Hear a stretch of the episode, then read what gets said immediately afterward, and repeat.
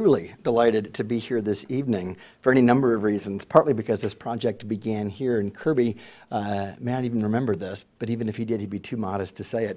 This project really began uh, with a conversation that I had with Kirby um, when I kind of stumbled upon the Clark family history up in the uh, in the archives upstairs, and I said, "Hmm."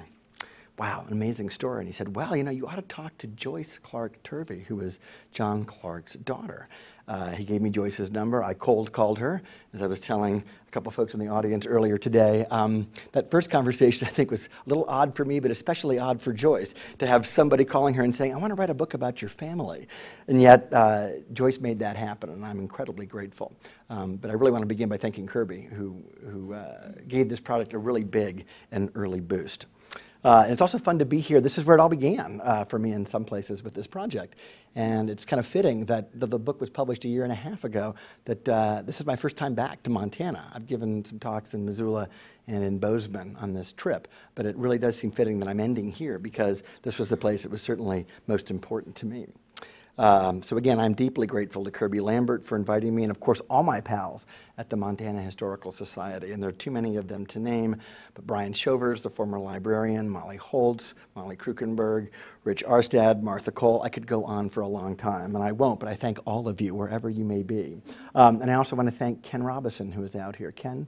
Can you raise your hand? Um, who I imagine a lot of you know, but has uh, done an extraordinary job preserving the history of uh, Fort Benton in particular. And Ken was a real help to me as I worked on this book. I also want to acknowledge three Clark family members who are in the audience tonight, sitting right here in the front row. You do not have to raise your hands if you don't want to, although I did just call you out in the front row. Um, Dana Turvey, her sister Sharon Ewing, Sharon's daughter Chantel DeLay. Um, Sharon and, uh, and Dana are Joyce's daughters, John Clark's granddaughters, and Chantel would have been John's great granddaughter, I take it, uh, and have been very generous to me. And it's been really fun getting to know them today, although Dana and I have corresponded over the years. And thank you all for coming out this evening. So let me jump into things. On August 17, 1869, Malcolm Clark was murdered on his ranch north of Helena, Montana, in front of his family. His killer was an Indian named Netusio, whom whites in the territory called Pete Owlchild, and he was the cousin of Clark's Piegan Blackfeet wife, Kothkakona.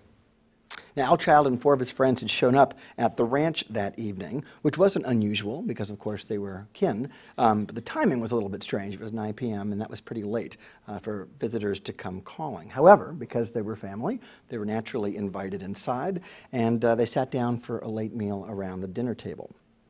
Now, sometime afterwards, Helen Clark, Malcolm's oldest child, remembered that this was sort of an ominous evening, maybe even a bit portentous, or it certainly looked that way in retrospect. But the dinner proceeded, and afterwards, Owlchild invited Malcolm Clark outside for a smoke.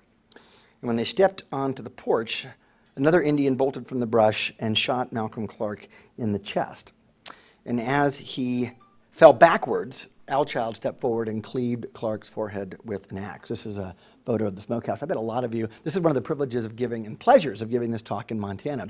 If I'm in Oklahoma or in Texas, nobody knows any of these places or names or people. I bet a bunch of you have stayed right here. This is the smokehouse on the Sieben Ranch, which of course was formerly the Clark property. I think it's now owned by the Baucus family, is that right? So this still stands, I think, somebody in the, room here could probably tell me if I'm wrong. I think the ranch house, as far as I can tell, was off to the left. But at any rate, this is the general location where this action took place. Now, just as Clark was being murdered, uh, his 21 year old son Horace had been lured away from the ranch on a ruse to search for some supposedly missing cattle. He'd gone off with another one of the Indians who had come with Owlchild to, uh, to the ranch. Um, and as they were about a mile or a mile and a half away from the house, Horace heard his companion begin to sing um, uh, an Indian death song.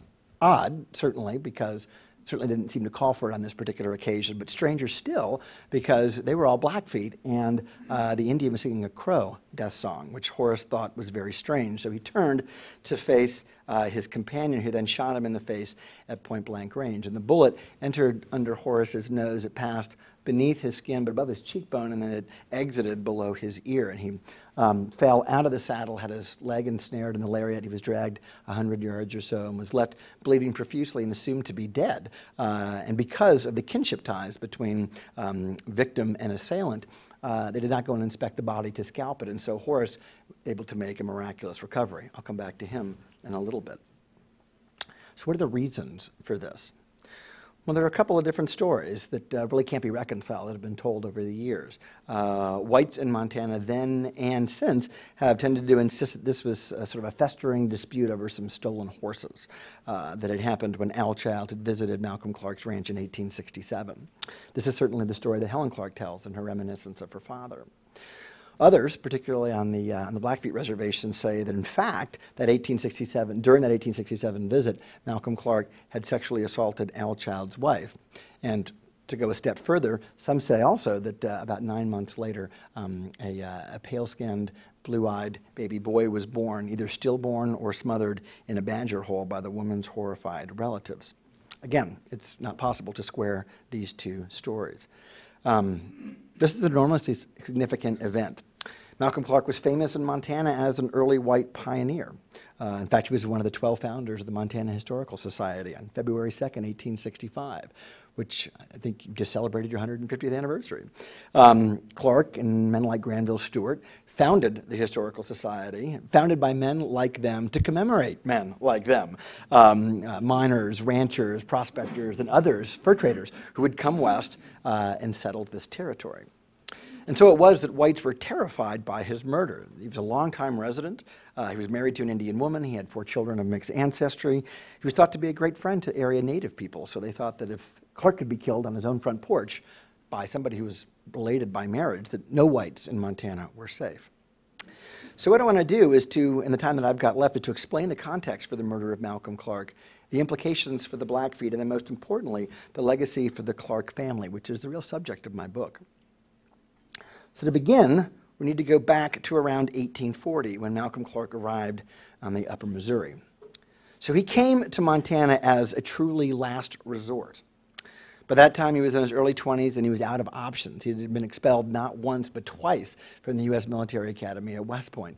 The first time in 1835 when he challenged a classmate to a duel, that was forbidden. The second time, uh, oh, I should say that after that first expulsion, he was reinstated by none other than President Andrew Jackson, who was a close personal friend of the family.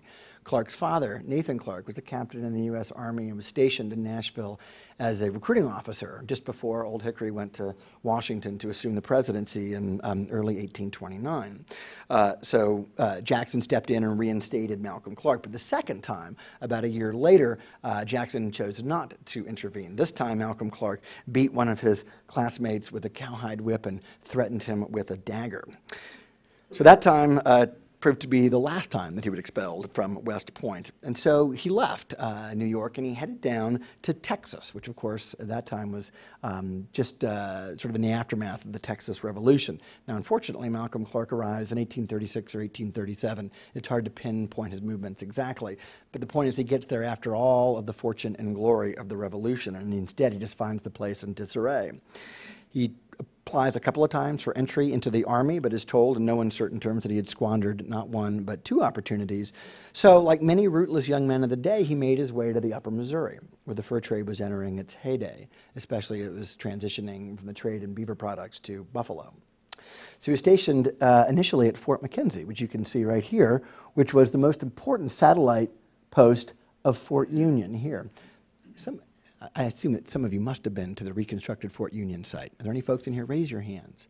Okay, this is good. There were not so many folks in Bozeman last night, and I chastised them for not having gone. It's amazing. It's absolutely extraordinary. You really need to get out there. It is, admittedly, a long drive, but it's closer where you are when you're here than it is if you're in Texas or Oklahoma. So you should get out there. It's really, it's an amazing, it's an amazing spot.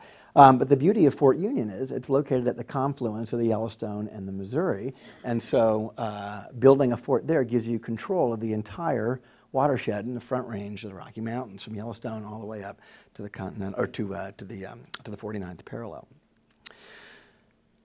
Now, Fort McKenzie did business with the Piegans or the, the Piegans. It's I've heard it pronounced any number of ways. It's easier for me if I just call them Piegans as I first heard it. Um, one of the three member groups of the Blackfoot Confederacy. I suspect that people here know all about the Blackfoot, who are comprised of three member groups who are united by language, custom, culture, uh, com- common enemies as well. Um, the Piegans are divided by the 49th parallel right here. Uh, Southern Piegans, also known as the American Blackfeet, south of the 49th parallel. The Northern Piegans, here um, in southern Alberta, and the Blackfoot proper, the Siksika, uh, or the Bloods, or the Kainai, the three member groups. But when we talk about Blackfeet in the United States, we're talking exclusively about the, uh, the southern Piegans or southern Piegans. So it had taken Americans three decades to make inroads among them because they were reflexively hostile to outsiders, uh, whether it be other Indians and Métis, peoples of mixed native white ancestry, who competed with the Blackfeet for control of access to the bison. But they were especially hostile to Americans, whom the Piegans called Long Knives. They had more peaceful relations with Canadians, whom they called Northern White Men. I think you see quite a, quite a contrast there. Um, there are reasons for this hostility, again, that I'm sure you know well. One of them, of course, is the Two Medicine fight um, in 1806, uh, July 1806, when um, uh, Meriwether Lewis and a small detachment from the Corps of Discovery exploring the headwaters of the Marias River run into eight Piegan boys. Um, uh, there's an attempted horse theft, attempted uh, theft of some rifles, and this ends in the death of two young Piegans, and this is the only fatal encounter between Indians and whites in the entire two and a half year voyage of the Corps of Discovery. So that's one reason. But the more important reason by far are the trading habits of the American Fur Company.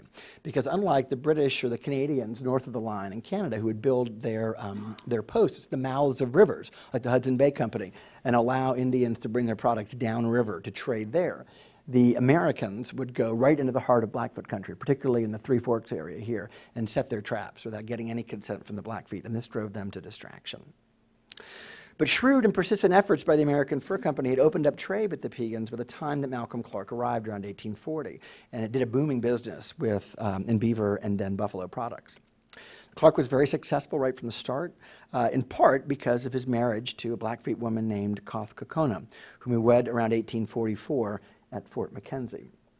This is a sketch. I think, Ken, you might have helped supply me with this particular sketch, um, done by Carl Bodmer during his trip upriver with Prince Maximilian of Wied in the early 1830s. So this is where Clark and Koth Kokona were most likely married around 1844. Now, the relationship might seem a little bit strange to us today when you consider the vast differences between them in terms of language and race, uh, culture, custom, and so on. But in fact, it was very typical of the time and the place, primarily for economic reasons, and I'll explain that.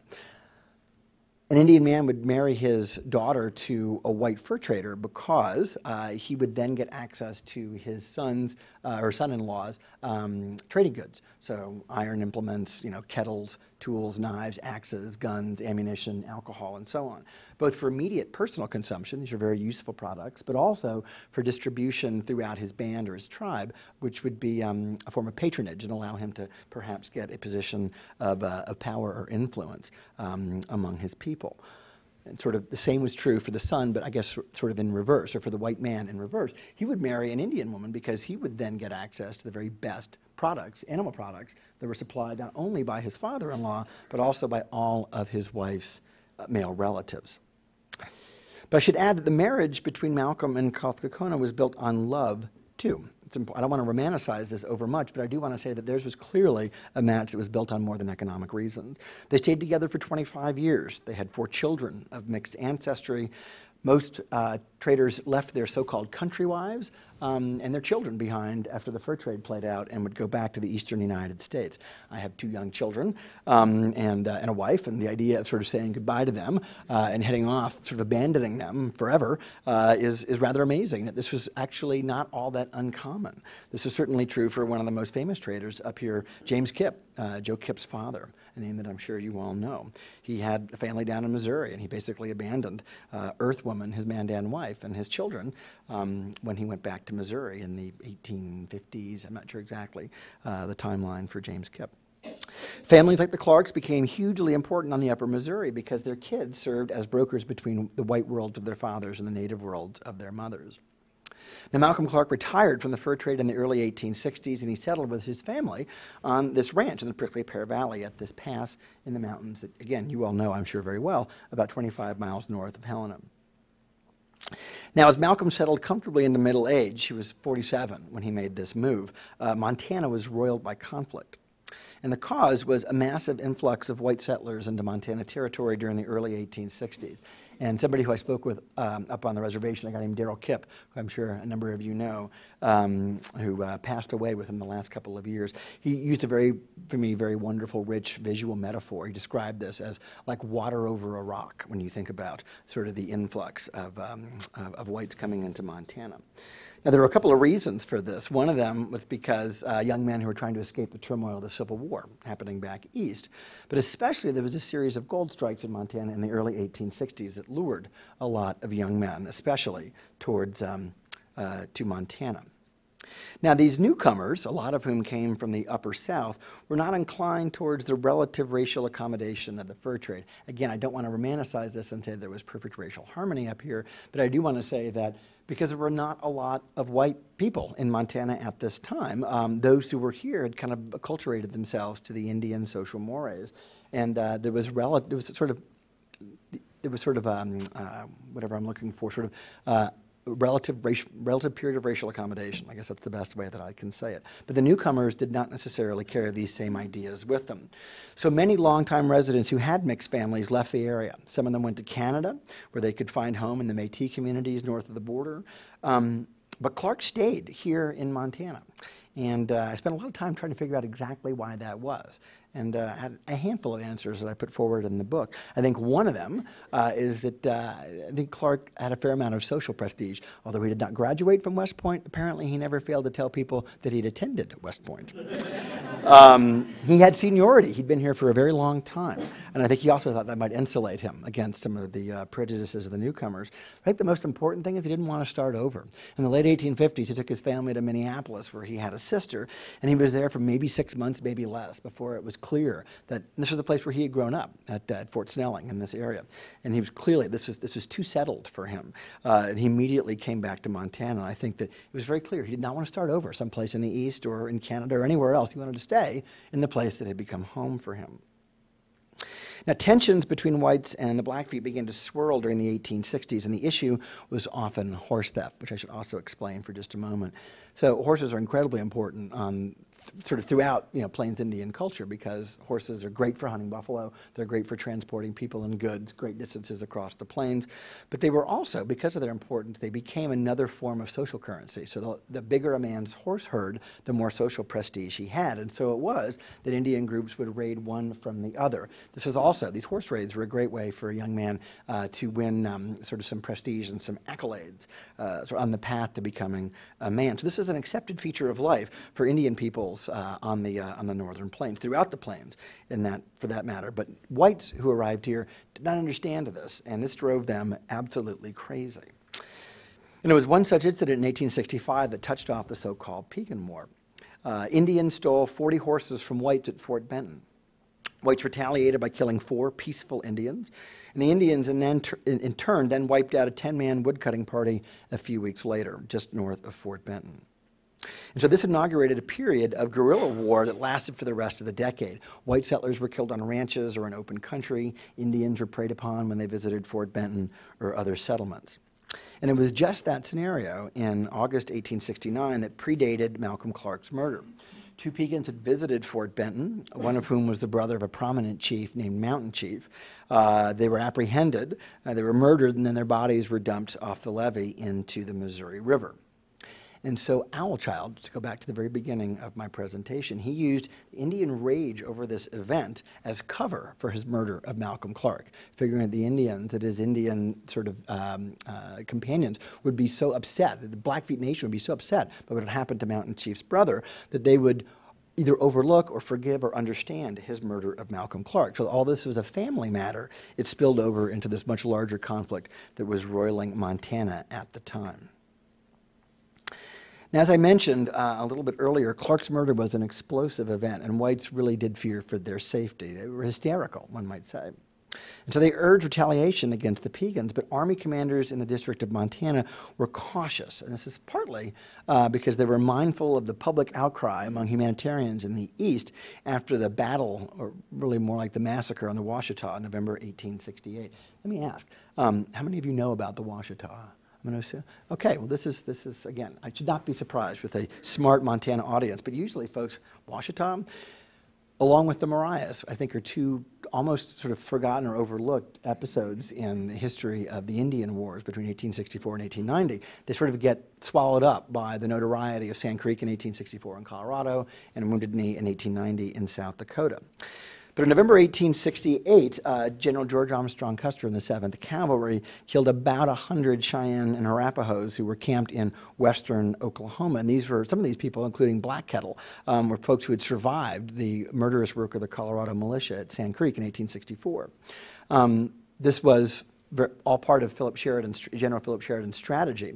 Uh, but what really upset uh, humanitarians in the East was not so much the, the numbers of dead Indians, although that was very, that was very worrisome, um, but especially Custer's uh, tactically sound but morally repugnant um, scorched earth policy. He burned all the Indians' food and he killed all their horses uh, at the beginning of a very cold winter. And so a lot of the folks who were then turned out onto the plains died from exposure or starvation. So, because they'd gotten a lot of heat from this in papers in the East, Sheridan, Sherman, and others wanted to have a more deliberate strategy in, in Montana in this question um, with the Piegans. So they attempted to negotiate with various leaders for the surrender of Owlchild and his band.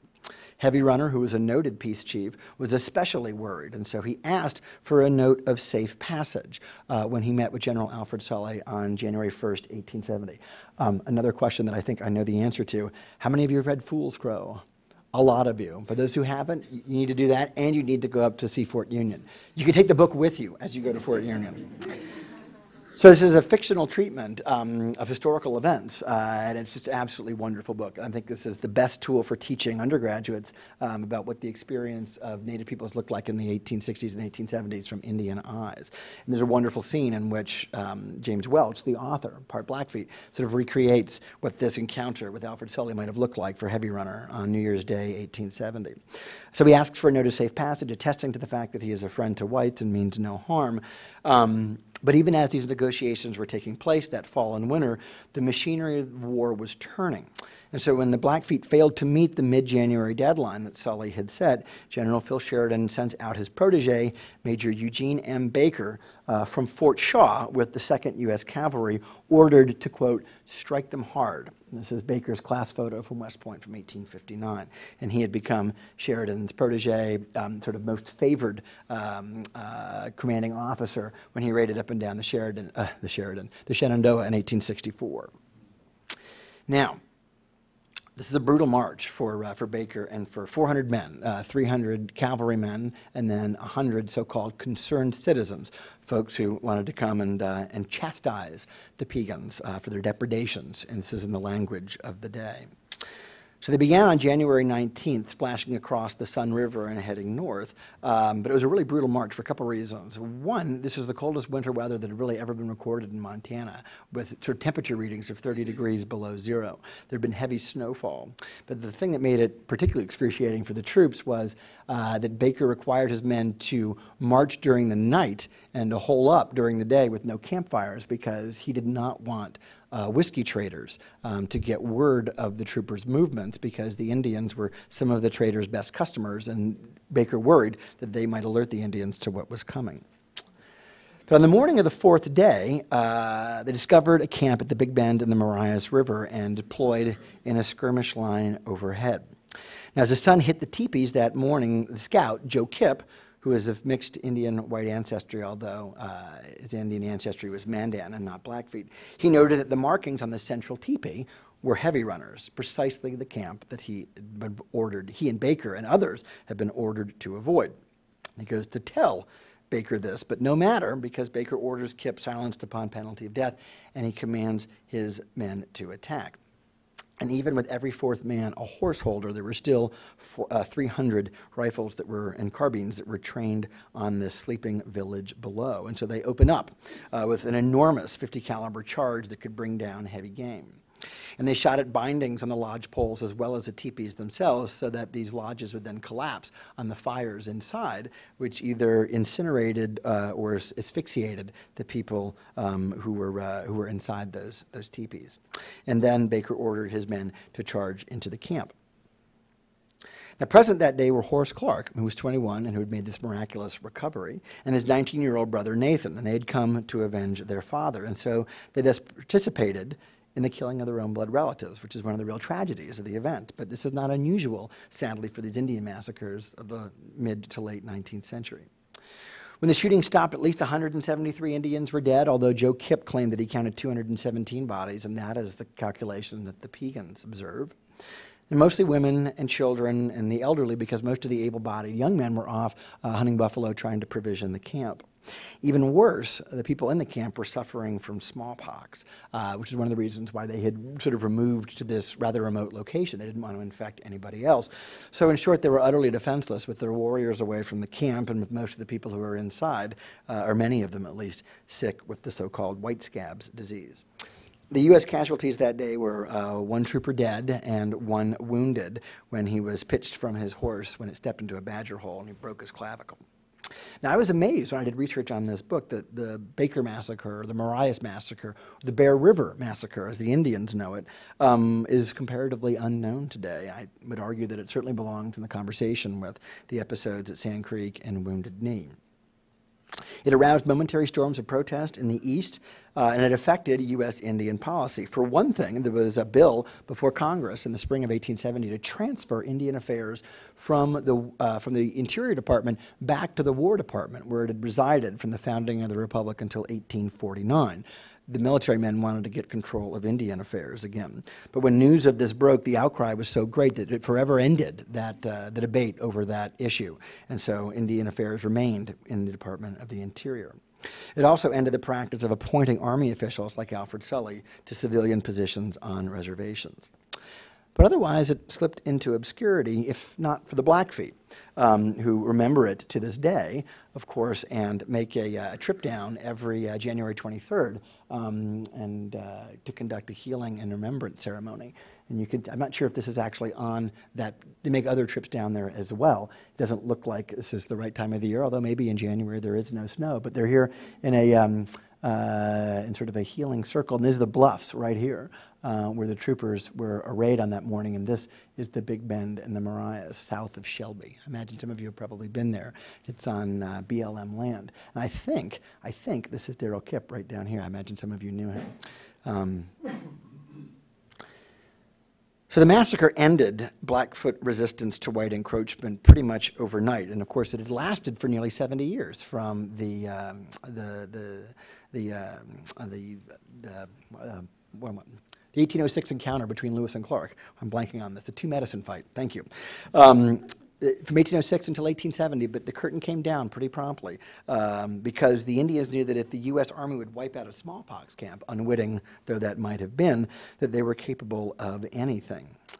But in the aftermath of this, of this ending of Indian resistance, uh, there was pretty harsh segregation between Indians and whites. But that also extended to peoples of mixed ancestry who had before enjoyed relatively, you know, enjoyed real social prominence on the upper Missouri.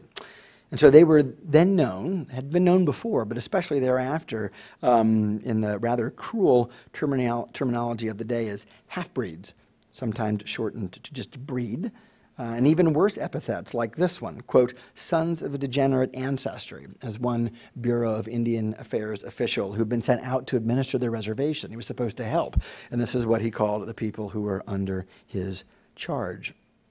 Well, this all played out in pretty complex fashion for the Clarks. Although Horace nursed a deep antipathy towards the Piegans because of his father's murder, he basically became one of them later in life. He married a full blooded Indian woman named Margaret Firstkill, uh, and he lived on the edge of the reservation.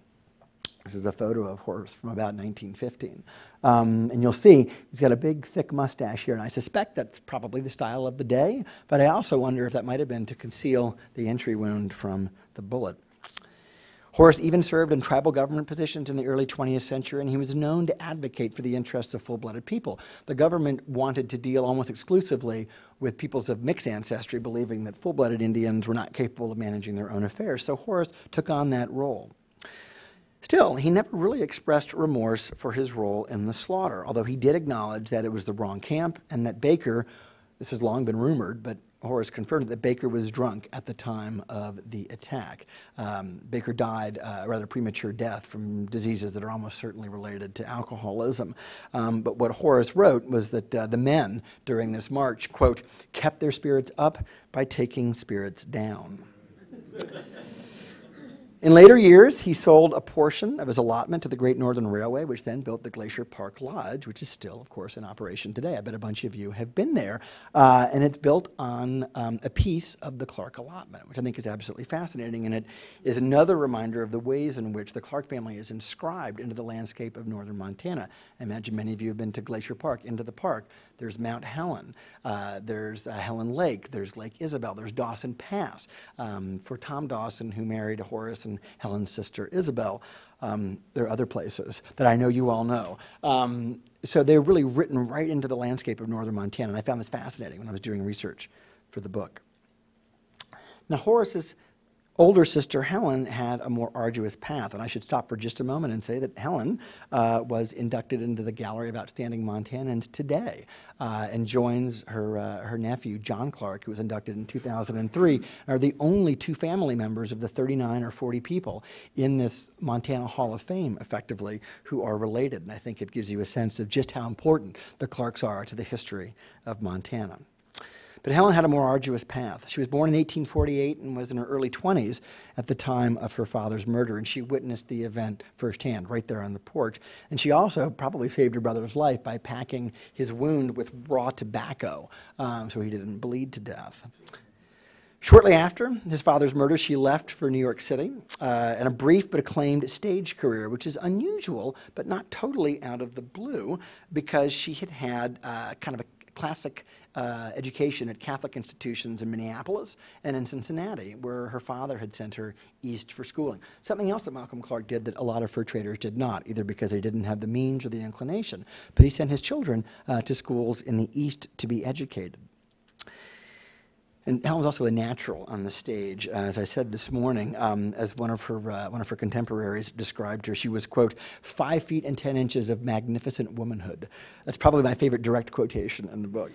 And she had this deep, sonorous voice. Uh, she also was prematurely gray, um, and she had this sort of streak of black that ran through her hair. She's a very arresting woman. She is described that way consistently, even by uh, by Thomas Meagher made a point of describing her as a, a singularly prepossessing young woman when he visited the Clark Ranch, I believe in 1865.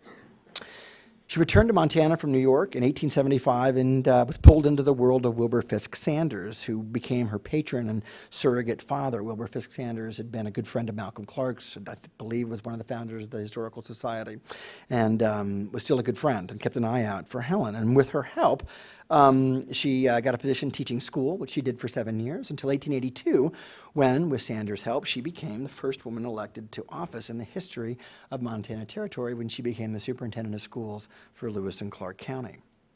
She served that position for the rest of the decade until taking on the most unusual job of all uh, in her career, which is serving as an allotment agent in Indian Territory in Oklahoma, breaking up the Oto, Ponca, Tonkawa, Missouri reservations. Um, it's worth pausing for just a moment to tell you that the government, I imagine many of you know this, but the government in 1887 passed the Dawes Severalty Act, which was intended to uh, get Indian, to break up, the, the, to pulverize the tribal mass, as Theodore Roosevelt described it some years later, to take these communally held Indian lands, to break them up, to settle Indians on individual plots of land, to teach them the values of, in theory, thrift and self-sufficiency and private property. Um, and also, of course, much more um, uh, in sinister fashion, selling off all the excess land on the reservation after having settled the Indians on it. One historian has described this as making Indians into, quote, brown white people. That was the idea. And so Helen is sent down to Indian Territory to do this, which is fascinating because I know of only one other woman who had such a job, and her name was Alice Fletcher. And she allotted the Nez Perce Reservation in Idaho in the 1880s. But she was from an elite Eastern family. She worked at the Peabody Museum at Harvard, held a graduate degree, I believe, in anthropology. And there's Helen Clark from Montana, um, who is of mixed ancestry. I know of nobody of Indian or mixed ancestry who has a job anything like this in the Indian service. There are folks who have other positions, um, but none with this kind of responsibility. And in fact, as I found out in doing some research, it was precisely because of Helen's ancestry that she's sent there. The Commissioner of Indian Affairs, T.J. Walsh, knowing of the Clark family, because again, their fame did sort of precede them, um, knowing that these particular groups, the Poncas, the, uh, the Otos, the Tonkawas, and others, were particularly resistant to the process of um, uh, of, um, of being settled, of allotment, um, that he thought that if he sent um, an Indian person down there, that he might be able to convince them to take those allotments. I'm not sure that helped. Um, it might not have hurt, but what did hurt was her gender, because I found in the National Archives in Washington several complaints from Indians in Oklahoma saying, you know, how the government could send a woman to do a man's work. But she did it very well, and she spent the rest of the decade there. And her reports from the field are rather amazing. And this is Helen here greeting uh, some Indians. I think they might be Poncas, I'm not certain. But this is how she lived in the field uh, under canvas tent for months at a time. Uh, and you'll see in here, she had a real elegance that she took with her. Um, she had a bed here, she had a writing desk always, lots of books and um, you know play settings. Are a couple of pictures in the book that show you know china and tea sets and you know and, and linen tablecloths. She was a very elegant woman, so she was not going to let the rather meager surroundings of northern Oklahoma get her down. And I really I, I admire that. She had a person of real refinement, even in very challenging circumstances. She returns uh, from, um, from Oklahoma in the 1890s.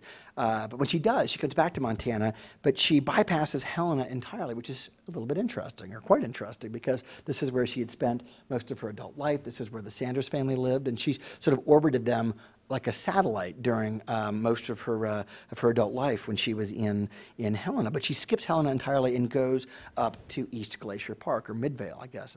Um, why? Well, she denies it. She takes to the newspapers to deny it, but there were whispers that she felt ostracized by uh, the sort of society elite in Helena because of her mother's blood. She said no, that she was equally proud of her mother and her father.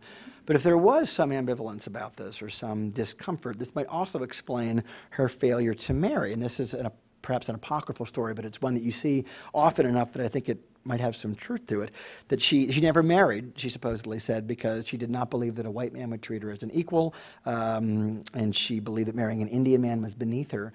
But she said nothing about the possibility of marrying a man of mixed ancestry. She did have one very torrid, um, I'm sure she had more than one, um, which is not at all to impugn Helen, uh, but I'm sure she had at least one rather torrid romance with a man named Henry in San Francisco because there was this letter, this six page letter. Have you seen this letter? It's just extraordinary, um, where he calls her by her Indian name, Piopatawaka, which means the bird that comes home, or double back woman. I've heard it that way, who comes back. Um, so I know she had a romantic life, but she never married and she never had children.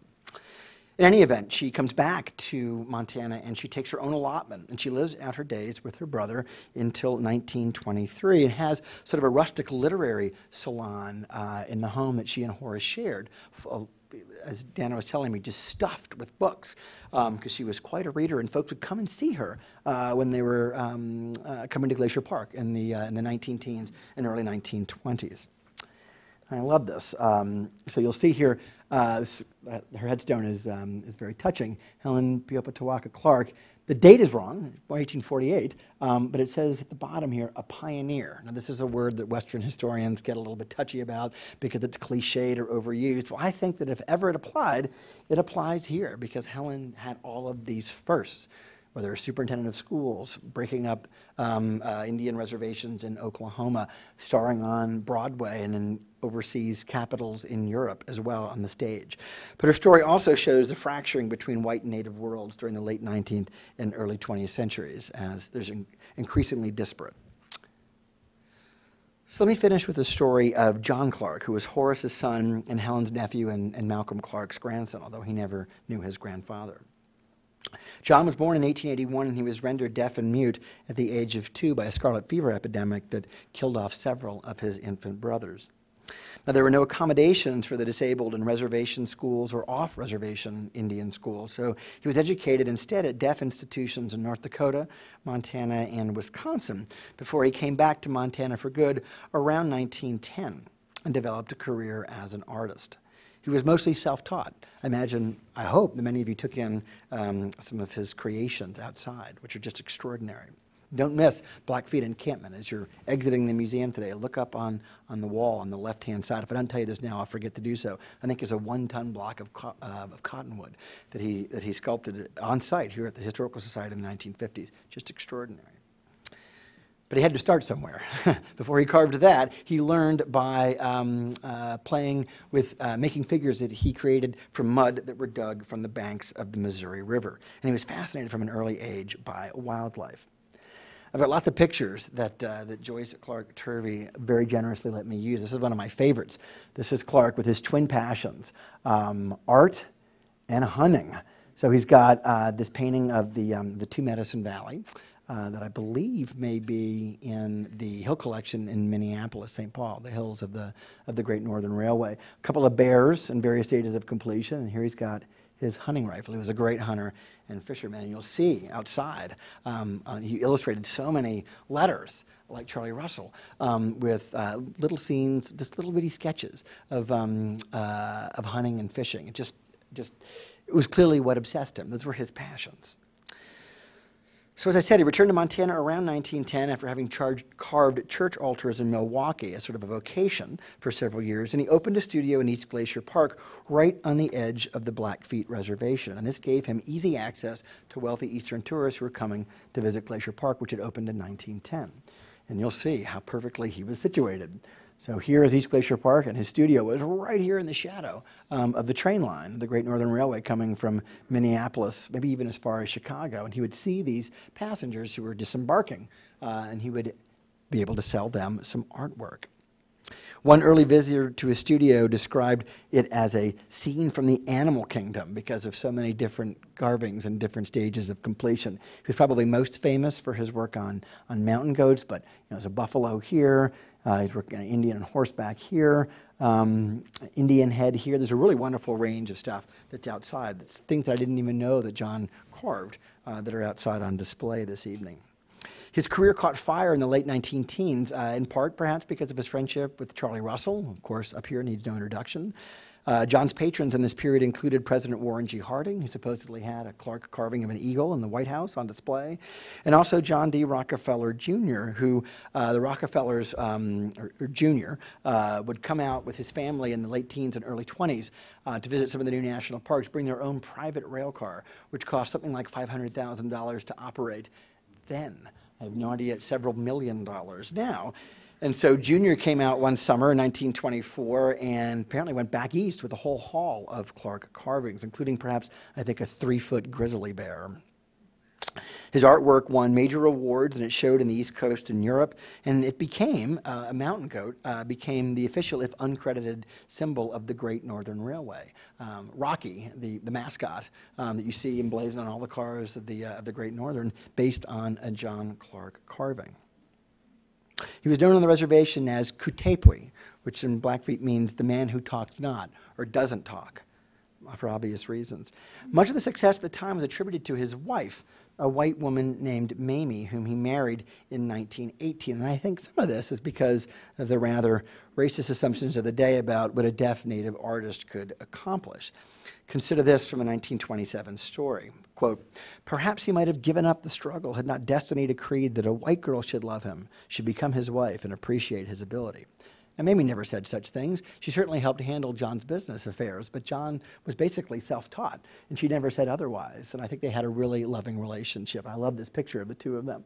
Um, I think theirs was probably a particularly intense relationship. Mamie was uh, a divorcee. Um, they married late. John was probably in his late 40s about the time they got married. And what's so interesting about their relationship is, even at this time in the early te- in the teens and 20s, the relationship is almost always reversed. It's a white man marrying an Indian woman. This is almost never the case. This is a really unusual relationship for that time.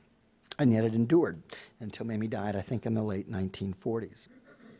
But for all this success, in his mid career, John reoriented uh, his carving from exclusively or mostly wildlife towards explicitly native themes. Uh, I think there are a variety of possible reasons that I explore in the book about why this might be. I think some of the pieces certainly were commissions, uh, like the one that he did here uh, on site um, for, the, uh, for the Historical Society. So those subjects were dictated by patrons. I think it's possible that he wanted to cement his legacy as a master sculptor with even more enduring themes than wildlife, of which he was an acknowledged master. But I would say also that this shift was in part, maybe in large part, because of an awakening, a keen awakening to his own native identity. And you see this most powerfully in his dedication to training other sculptors on the reservation. And I met some of them in Montana when I was researching this book, including a man named Marvin Weatherwax, I imagine some of you might know. And Marvin showed me how John showed him when he was a boy how to um, measure proportion by using the joints on his finger and sort of then adapt that to his carving. Um, one slide that I've got that I, that I, really like a lot. This is uh, John Clark with a bust of Two Guns White Calf. It was not any Indian. The point is that John did not carve just any Indian on the reservation. He carved uh, Two Guns, He was probably the most famous Indian of his day. His obituary ran in Time magazine. Some say that he was, this is hotly debated, um, sort of the, uh, the, the model for the, um, for the Indian head on the obverse of the buffalo nickel. Uh, again, there are some who would say that's absolutely not true. But the thing about white about two guns that's so interesting or so important for John's interest in him is that he was lionized by traditionalists on the reservation because of his attention to the old ways. He spoke Blackfoot. Uh, he attended Indian Days, the tribe's annual ceremonies in July. He never failed to harangue the government um, for its shady dealings in 1895 that pried the ceded strip um, away from the Blackfeet and became, in many ways, the basis for Glacier National Park.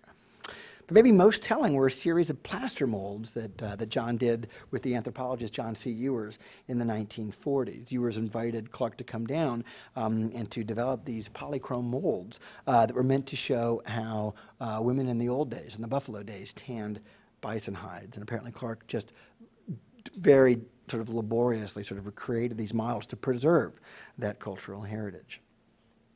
All right, so what to do with all this? What is the gist of the Clark story, especially those later generations of mixed blood people who were the chief source of my initial interest? Well, in the end, uh, I came to see John as a quote, 150% man. Does anybody know that term? Are there any cultural anthropologists out there? Okay, good. You'll learn something tonight. Excellent. Um, this is a concept that was introduced by a Stanford cultural anthropologist in the 1960s named Malcolm McFee, who spent a decade among the Blackfeet doing field research in the 1950s and in the 1960s. So when he was doing field work, McFee, uh, he realized that the overwhelming majority of folks on the reservation were of mixed ancestry. This was in stark contrast to the early 20th century, when almost all the folks on the reservation, or certainly many of them, uh, were, were full-blooded. And so McFee realized given the fact that most of these folks were of mixed ancestry, was that if, by his own admittedly crude metric, if an individual registered in terms of their behavior and their outlook as opposed necessarily to their biology, if such an individual registered as, say, 75% Indian, that that person would not be limited to just 25% whiteness. Or in other words, one could be powerfully acculturated to both native and white ways simultaneously. The process was not a zero sum calculation. This was true for Horace. Uh, it would have been true for Helen as well had Malcolm McFee not been bound by the gender conventions of the day. And it certainly was true for John Clark, who I imagine that Malcolm McFee must have met. John would have been a very old man at the time that McFee was doing his field research, but he was certainly an active presence. John took his carving tools with him into the hospital in November 1970. He's carving until the day he died. And I am sure that he is somebody who Malcolm McFee might have met on the reservation. Now, some might say this is not a piercing revelation, but it's one that's been largely ignored ever since by scholars, too, who often fall victim to these same binary racial categories. You're either white or Indian. Or think about the case of President Barack Obama. He certainly is our country's first African American president, um, and he has an African father, but he also has a white mother, and yet we try to put him in a single category. Um, and ironically, this very same essentializing is now seen on the reservation today. This is what one resident whom I interviewed called, quote, bloodism. And the issue is this if in the early 20th century having too much Indian blood was a problem, certainly as far as the government was concerned, now the question on the reservation is about not having enough, not being sufficiently Indian. I think there are a couple of reasons for this. One of them is that there's more than merely identity at stake because in 2006 the Blackfeet opened a casino, and fracking has opened up the possibility for energy exploitation on the reservation.